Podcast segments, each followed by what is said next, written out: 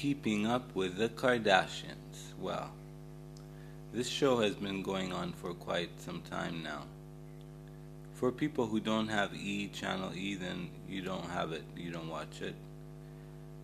It's with Kim Kardashian, and a lot of you know her, some of you don't, but some most people know her in the States.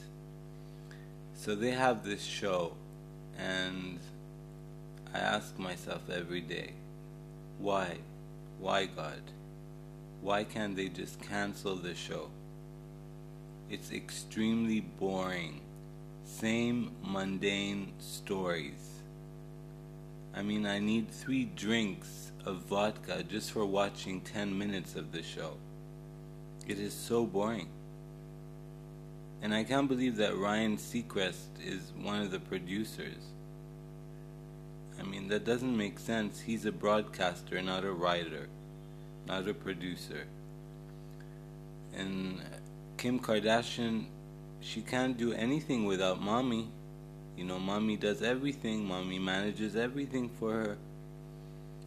They had opened a milkshake uh, joint in Dubai, and I tried the milkshake, and I have to admit it was very tasty.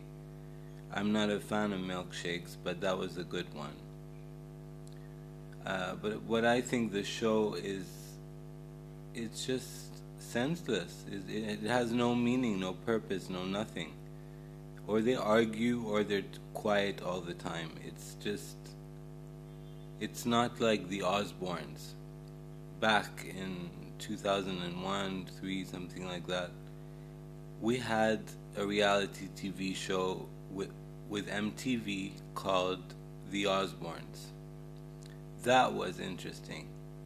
Is everyone is so different. They have a, a different personality and a different vibe about them. Like the Spice Girls, let's say.